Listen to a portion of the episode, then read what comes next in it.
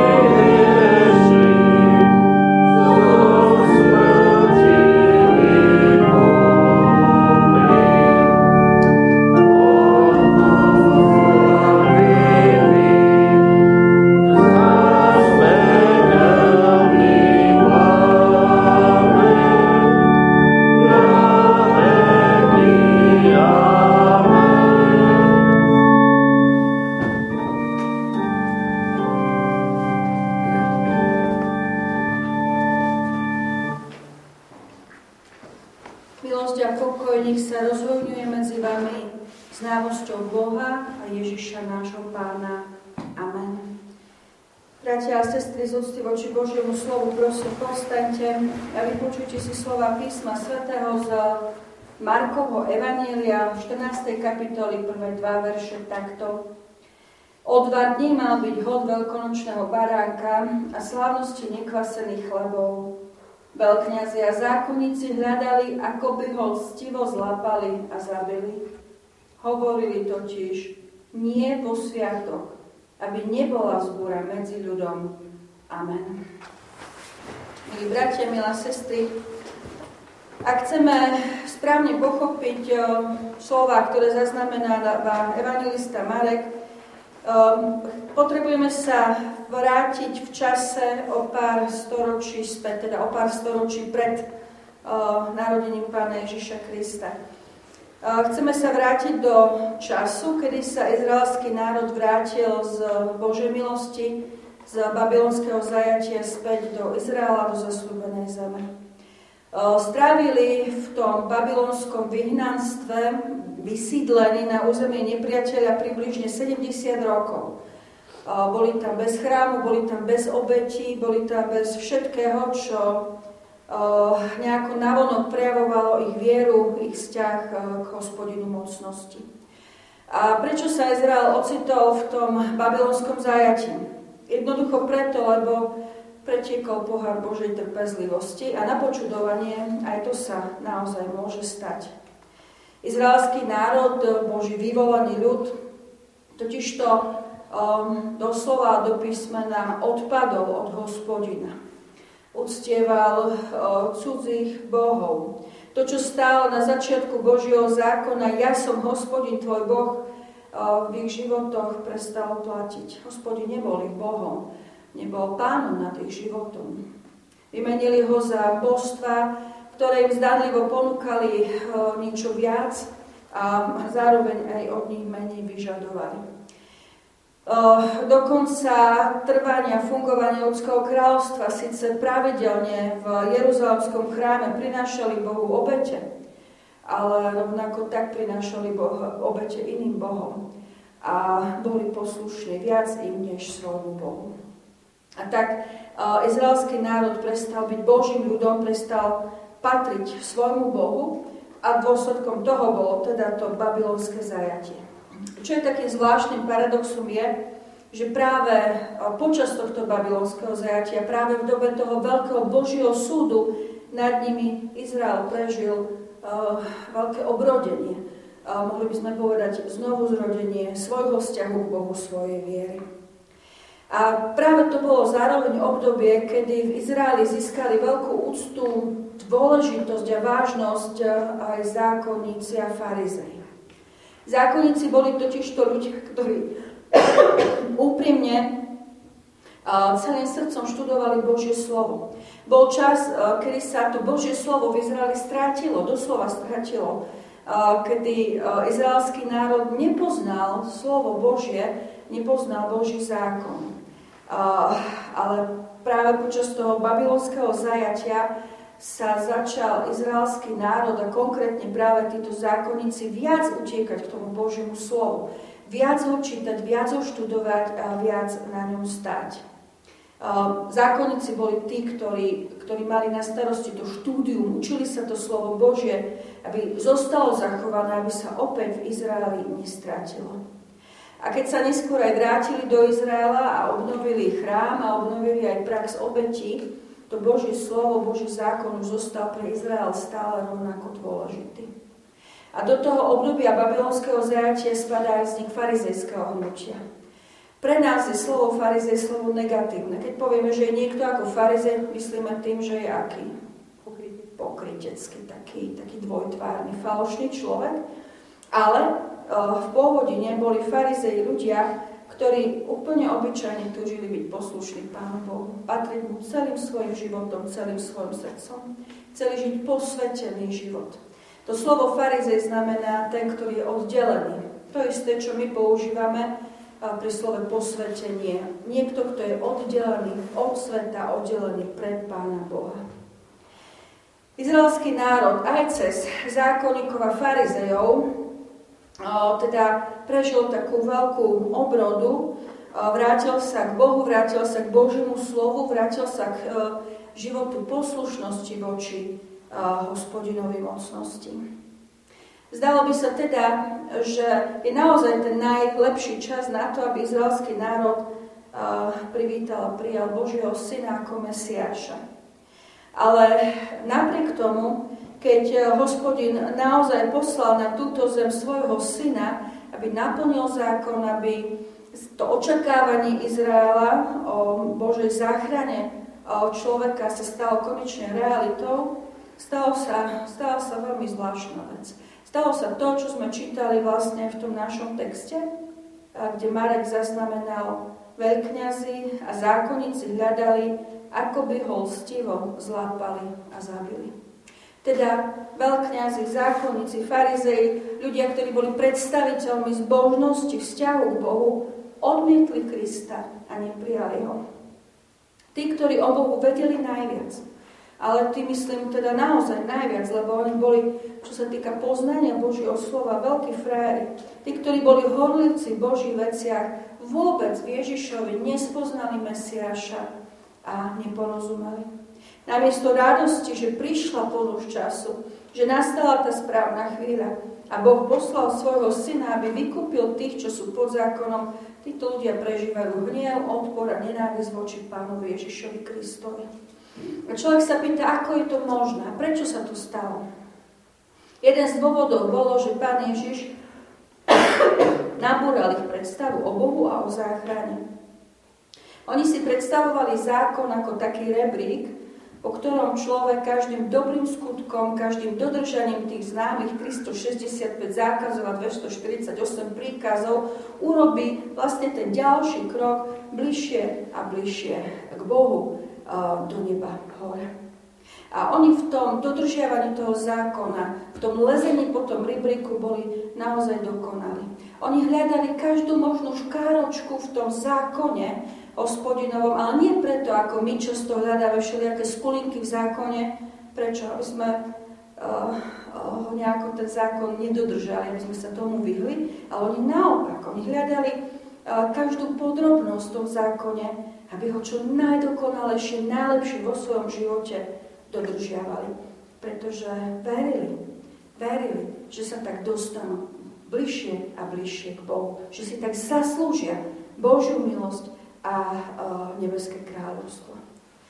Uh, zabudli však na absolútne základnú vec, že človek, žiadny človek, žiadny človek na tejto zemi nemá na to, aby vyliezol k Bohu čo je len jednu jedinú priečku. Pretože vzťah k Bohu nie je o tom, že ja leziem hore, ale vzťah k Bohu je to o tom, že Boh prišiel dole k človeku. Zostúpil v Kristu na zem, alebo ako my v našom vyznaní viery vyznávame, zostúpil do pekiel, aby sme my do toho pekla nemuseli ísť, aby nás pozdvihol k sebe. A Pán Ježiš túto svoju úlohu deklaroval verejne, jasne pred všetkými ľuďmi. On znovu a znovu hovoril, že prišiel, aby spasil hriešnikov, že prišiel, aby hľadal a spasil, čo bolo zavinulo, čo bolo hriešne. A práve to farizejov štvalo, hnevalo. Veď oni sa snažili, makali, dodržiavali zákon. A teraz príde kto si, kto povie, že zachráni tých, tých zlých, tých nedokonalých, tých, ktorí sa nesnažili, ktorí nič preto neurobili. A zrazu oni majú byť z milosti zachránení a, a oni, farizei, zákonníci, teda tí najsám lepší, s tým najlepším možným rodokmeňom, so všetkou svojou spravodlivosťou a dokonalosťou sa do toho Božieho kráľovstva nedostanú. Takéhoto Krista nechceli, takéhoto Krista nepotrebovali.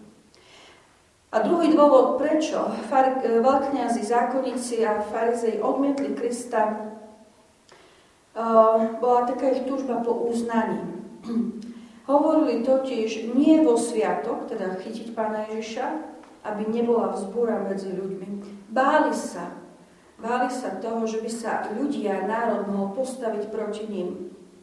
A títo naši zákonníci a farizei v tej všetkej svojej dokonalosti, samospravodlivosti a zbožnosti sa stali totiž to veľmi pyšnými ľuďmi a stali sa zároveň ľuďmi, ktorí boli závislí od chvály ľudí, boli závislí o mnoho viac na tých ľudských názoroch, na to, čo si ľudia o nich myslia, než na tom, čo k ním hovoril Boh vo svojom slove.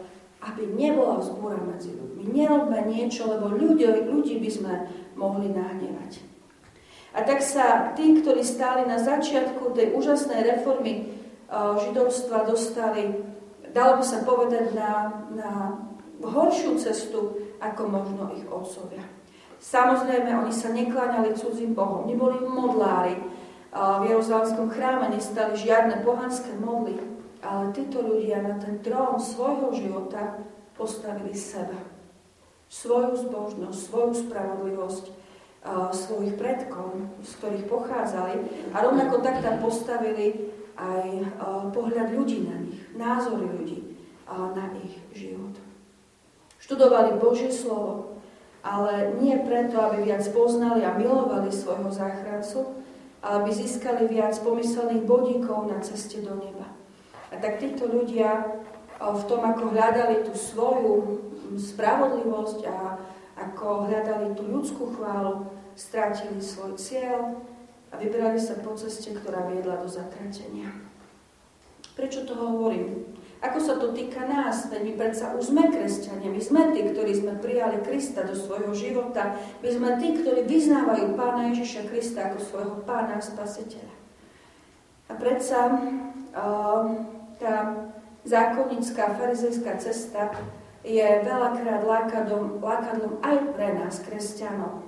A veľakrát aj tá Kristová církev môže začať hlásať veľmi pokrivené evanílium môže začať učiť ľudí, že sa svoj, svojou poslušnosťou, že sa tým, že patria k nejakej konkrétnej cirkvi, že sa tým, že dodržiavajú nejaké tradície, že majú na poriadku, ako to my luteráni niekedy hovoríme, svoj život, kresťanský život, tak vtedy sa dostaneme do neba. Stačí byť teda tým dobrým kresťanom, dobrým človekom. A takáto církev si myslím, že by sa ľuďom aj viac páčila. Lebo my ľudia máme radi svoje zásluhy. My ľudia si veľmi radi niečo zaslúžime a veľmi radi máme, keď nás za to chvália. To je dobré, že to takto a takto robíš. A potom takáto církev začína byť závislá od chvály sveta a ľudí okolo seba a viac jej záleží na tom, čo si oni myslia druhým a nie na tom, čo hovorí Pán Boh vo svojom slove. A, a to nebezpečenstvo je veľmi reálne. Je veľmi reálne v živote nás ako jednotlivcov, ale je veľmi reálne v živote nás ako cirkvi, ako zbor. Takáto zbožnosť nás totiž stále pokúša, alebo lepšie povedané, pokúšiteľ nás ňou stále pokúša. Aby sme sa držali tej svojej samospravodlivosti, tej svojej zbožnosti, tých svojich dobrých skutkov, e, tých našich predkov, toho, že Náš starky bol kurátorom pre starky farár. Lebo to je niečo, čo, čo zaváži. Ale to nie je tak. Preto sme v čase pôstu pozvaní bojovať aj za svoju církev. Pretože my na to máme vplyv. Na konfirmácii sa s deťmi učíme, že čo je podľa cirkevnej ústavy základom, to základnou jednotkou toho fungovania cirkvi. Organizačne. Cirkevný zbor, výborné, niekto sa učí konfirmáciu, tuším občas. Cirkevný zbor. My máme moc v cirkvi robiť zmeny.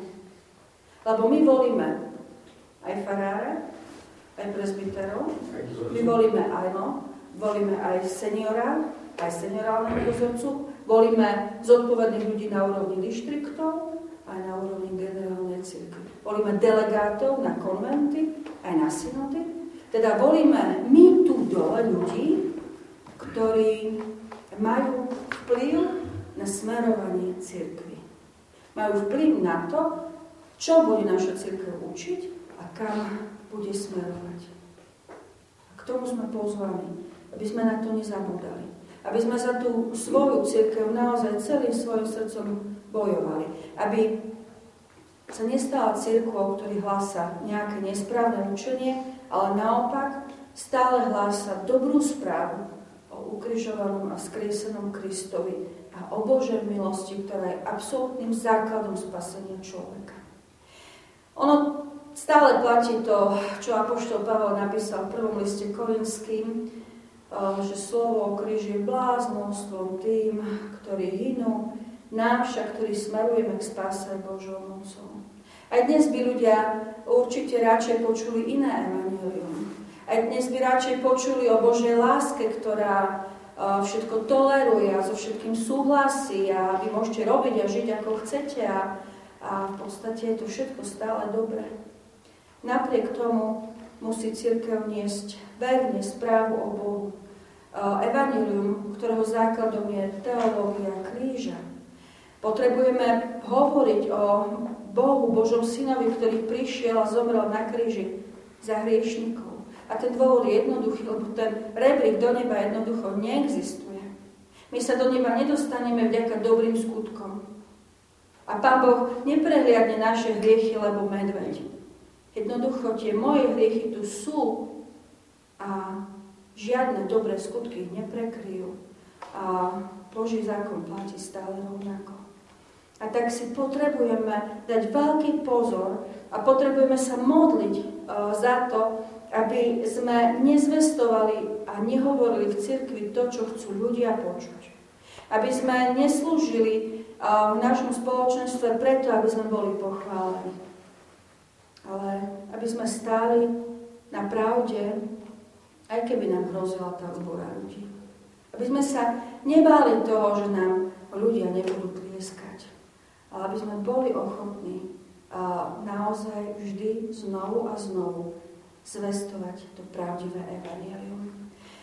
A o tom je aj ten čas postu, aby sme sa utvrdili v tom, čo to evanelium, čo tá dobrá správa je.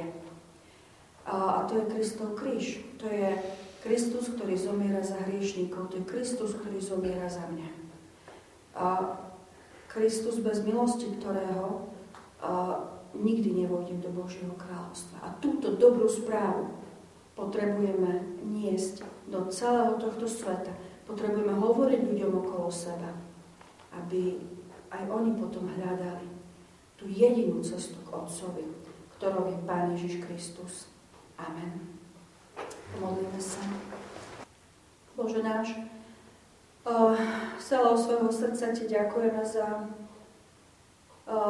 Tvoju milosť, za to, že si naozaj v tom správnom čase poslal svojho syna na túto zem, aby nás vykúpil, aby za nás zaplatil to výkupné a, a vyslobodil nás z z moci diabla a z moci pekla, pretože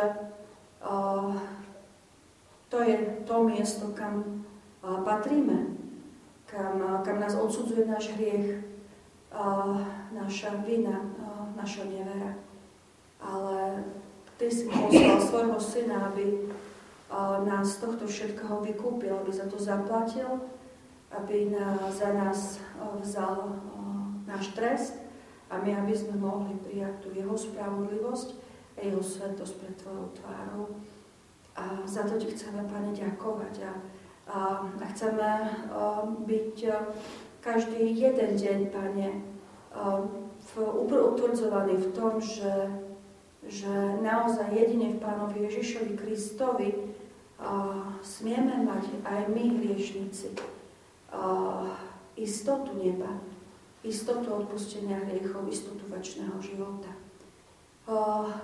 Odpust, Pane, že niekedy sme aj my uh, podobní tým, tým zákonníkom a farizejom a, strácame z, spred očí uh, ten Kristov kríž a, a diabol obracia náš pohľad na nejaké naše skutky a naše zásluhy a našu službu a náš život a my sa potom stávame takými zákonníkmi a niekedy možno aj takými farizejmi.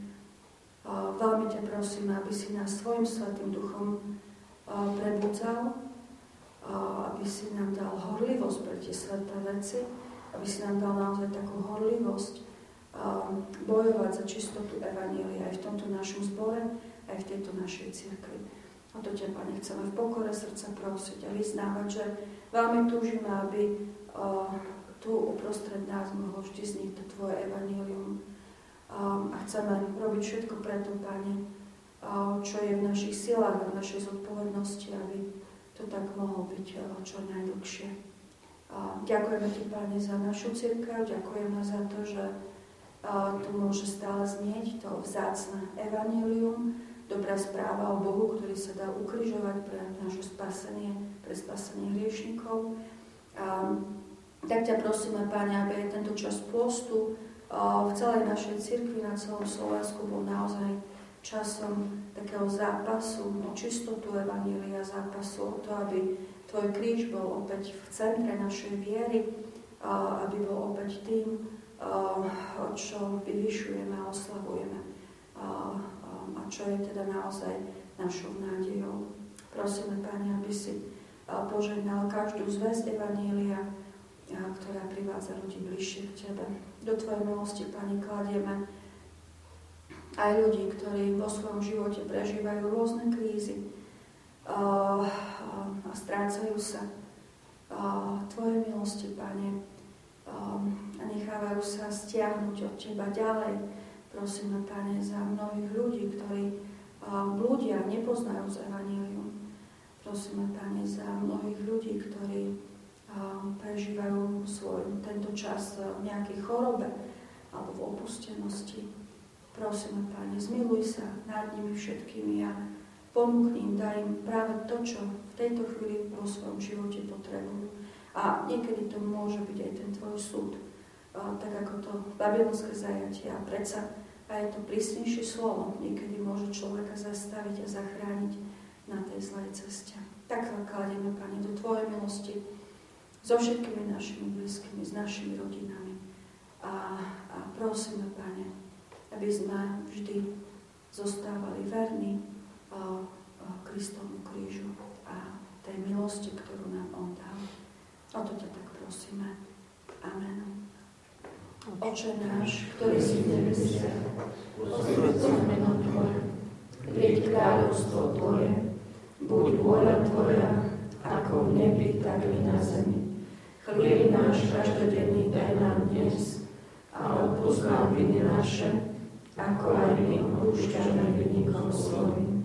I neuvú nás do pokušenia, ale zbav nás zlého, lebo Tvoje je kráľovstvo, i moc, i sláva, na veky. Amen. Sláva Bohu, Otcu, i Synu, i Duchu Svetému, ako bola na počiatku, i teraz, i vždycky, i na veky vekov.